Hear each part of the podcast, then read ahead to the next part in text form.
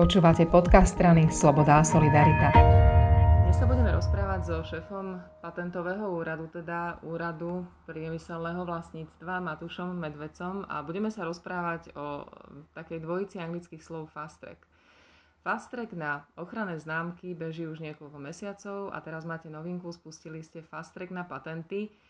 Väčšine ľudí to ale málo čo povie. Tak poďte, začneme vysvetlením, čo to je fast track, a čo sú ochranné známky a čo sú patenty, aký tam je rozdiel a prečo je podstatné mať ich zrýchlené, to prijímanie, odsúhlasovanie.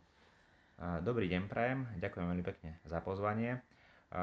Za úrad priemyselného vlastníctva musím na úvod povedať, že našim základným záujmom je slúžiť našim klientom.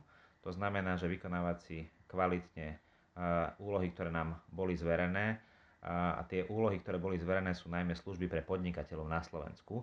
Samozrejme nie výlučne, našimi klientmi môžu byť aj iní inovátori alebo majiteľe ochranných známok, ktoré sú súkromné osoby, ale Úrad priemyselného vlastníctva Slovenskej republiky slúži najmä podnikateľským subjektom, ktoré si chránia svoje priemyselné práva. Najčastejšie sa u nás registrujú priemyselné práva v podobe ochranných známok. Ľahko si to predstavíme na názvoch rôznych spoločností alebo loga rôznych firiem, ktoré, ktoré sa viažu k určitým tovarom a službám a ktoré sú vlastne u nás na úrade chránené. Keď sa mám dotknúť fast trackových konaní, tak poviem, že táto služba vznikla z dôvodu, aby sme skvalitnili a zrýchlili naše procesy. Sami ste určite svedkami, keď sa obratíte na akýkoľvek štátny úrad, že tie konania môžu trvať dlho a nemusíte o nich dlho vedieť, čo sa deje za múrmi úradu. Náš záujem je úplne opačný, aby sme úrad otvorili a aby sme tie konania vykonali v prospech našich klientov za čo najkračší čas. To znamená, že keď si niekto zažiada o ochranu známku, tak to dokážete zaregistrovať alebo dostať, dokáže dostať ten človek pečiatku za mesiac? Ehm, v zásade ste to veľmi správne povedali ochranná známka, ktorých na Slovensku registrujeme ročne okolo 3000, sa vie získať prostredníctvom fast konania do 30 dní. Samozrejme, každé konanie je špecifické, niekedy to môže trvať trošku viac, niekedy to môže trvať aj menej. My sme vykonali aj súvisiace kroky, aby sa nám to aj stále skracovalo, preto sme aj zrýchlili periodicitu publikovania nášho vesníka a rôzne iné interné kroky, ktoré ľudia síce nevidia, ale vo výsledku cítia, že to trvá kratšie. U patentov je tá lehota výrazne dlhšia a tam už tá rýchla trvá 2 roky. Ja teda pri pohľade úplne zvonku e, si myslím, že to nie je úplne krátko. 2 roky, keď si chcem nechať zaregistrovať nejaký patent na nejaký, ja neviem, stavebný materiál alebo nejaký technický vynález. 2 roky to nezostarne? Vždycky záleží, že s čím porovnávate. Najprv by som vám povedal, povedať, že predtým alebo doteraz tá priemerná lehota bola 4 až 5 rokov. Uh-huh. To je dlho. A oproti 4 až 5 rokom sa 2 roky zdajú krátko. Ale samozrejme súhlasím, jedným dýchom dodávam, že aj tie absolútne 2 roky sa z takého laického pohľadu nezdajú ako krátka lehota.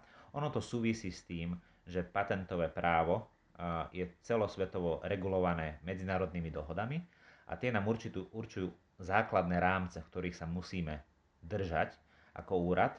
A tie lehoty sú nastavené tak, e, že musíme za všetky spojenie minimálne jednu, 18 mesiacov čakať na zverejnenie technického riešenia a aby sme sa nedostali do konfliktu s nejakým ešte nezverejneným riešením, tak musíme minimálne ten rok a pol čakať.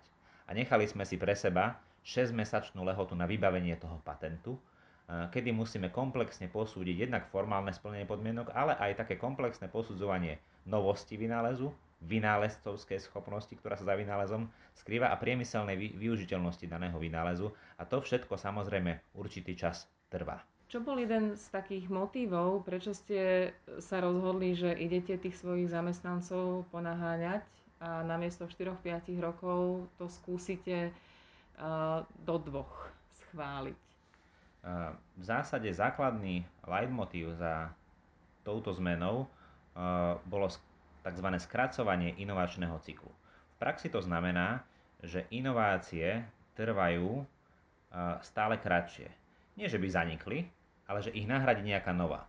V praxi si to najľahšie predstavíme tým, že si zoberieme napríklad prístroj párnej turbíny, ako dlho nám fungovala, ale keď si napríklad pozrieme LED televízory alebo LED obrazovky, tak zistujeme, že za pár rokov, doslova za pár rokov ich nahradili OLED display a ďalšie nové technológie a našim fast trackovým konaním chceme práve kopírovať tú rýchlosť inovácií, aby naši vynálezcovia mali, uh, mali možnosť si skôr to výhradné právo na využitie a výrobu vynálezu využívať voči potenciálnej konkurencii. Lebo inak povedané, ak by čakali 5 rokov, tak sa im môže stať, že už ani si nemajú kde uplatňovať to svoje právo a komu predávať svoje licencie na vynálezy. Čo sa deje od momentu, keď to podám, po moment, kým máte to patentované, môžete s tým ísť von a pýtať si za to viacej peňazí? V zásade, v zásade, aby som to trošku odľahčil, tak určitú dobu sa nedieje nič. Každý e, prihlasovateľ e, vynálezcovského riešenia má právo e, požiadať o zverejnenie vynálezu a to je samozrejme v jeho rukách a my mu to právo nemôžeme uprieť. A na druhej strane, keď sa pýtate, a tá otázka určite smerovala k tomu, že čo robíme my ako úrad, tak my ako úrad v prvom rade skúmame, e, skúmame okrem splnenia formálnych kritérií tri základné, základné parametre každého patentu a to je, či je nový, musí byť absolútne nový na celom svete, to znamená, že neskúmame len technické riešenia na Slovensku, ale celosvetový stav techniky. Potom skúmame, či je predmetom vynálezcovskej činnosti, či za tým bola nejaká vynálezcovská aktivita. A po tretie a posledné, skúmame, či je priemyselne využiteľný. To znamená, že či môže byť reprodukovateľný, či môže byť využiteľný na ďalšie účely a či vie slúžiť svojmu e, zamýšľanému cieľu. Máte teraz na stole nejaké vynálezy, patenty, ktoré vás oslovili, ktoré vám prídu také, že zaujímavé, perspektívne, možno aj v rámci sveta a konkurencieschopné? Ale máme. Je treba povedať, že Slováci sú vynaliezaví. Slováci sú vynaliezaví a ročne nám na úrad chodí plus minus do 600 vynálezov. Samozrejme to absolútne číslo nikomu nič nepovie, lebo nie je vynález ako vynález a za všetky môžem spomenúť rôzne covidové vynálezy, ktoré sa nám ocitli na stole. No Slováci veľmi zvýšili svoju vynálezcovskú aktivitu počas pandémie covidu a musím povedať, že tie technické riešenia, s ktorými prišli, boli zaujímavé a, a majú budúcnosť a aj samozrejme praktické využitie. A potom tu máme aj napríklad zelené vynálezy.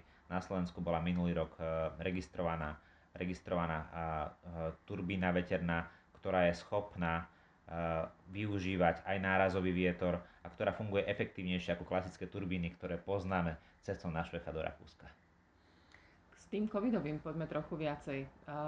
Čo sme vymýšľali? Čo sa ocitlo v registrácii patentovej? Čo sa týka covidových vynálezov, tak v zásade je možné spomenúť za všetky. Samozrejme nemôžem menovať každý jeden vynález, ale za všetky spomeniem rôzne typy rúšok. Slováci napríklad aj ekologicky mysleli pri vynaliezaní technických riešení v boji proti covidu. Vynašli rúška s vymeniteľnými filtrami, respirátory, ktoré sú takisto, uh, ktoré sú takisto schopné vymieňať uh, filtre. Okrem toho vymysleli rôzne typy dezinfekčných brán, čo je pre slovenské, uh, slovenské podmienky veľmi zaujímavé, keďže Slovensko je krajina, ktorá, ktorá do veľkej časti funguje na priemyselných podnikoch, kde tieto dezinfekčné brány plnia e, veľmi dôležitú funkciu, e, kedy pri vstupe do podniku vedia vydezinfikovať e, vlastne vonkajšie časti tela a oblečenia daného zamestnanca. A okrem toho sú to aj také technické riešenia, ktoré dávajú pozor napríklad na vaše ruky, čo s nimi robíte počas pracovného času, či sa, či sa venujete práci, alebo či sa, nedaj Bože, nedotknete svojho nosa, očí alebo úst a tým pádom tým pádom, tým pádom e, si nezanesiete infekciu e, na citlivé miesta. Nakoniec sa úplne tak osobne spýtam, že stane sa vám, že dostanete na stôl niečo, o čom si poviete, jemine, to je také úplne jednoduché, prečo mi toto samému nenapadlo? Ale stane. E, niekedy sa človek samozrejme aj zasmeje, že príde technické riešenie, ktoré, ktoré si myslím, iba osobne si myslím, že z neho nič nebude Na druhej strane, na druhej strane potom sú to riešenia, ako vy hovoríte, ktoré, ktoré kedy si krútim hlavu, že prečo to nenapadlo práve mne, ale pri našej práci musíme byť na najvyš profesionálni a posudzovať len splnenie zákonných podmienok a neísť nikdy nad ich rámec. Ďakujem veľmi pekne. Ďakujem pekne za pozvanie, prajem pekný deň.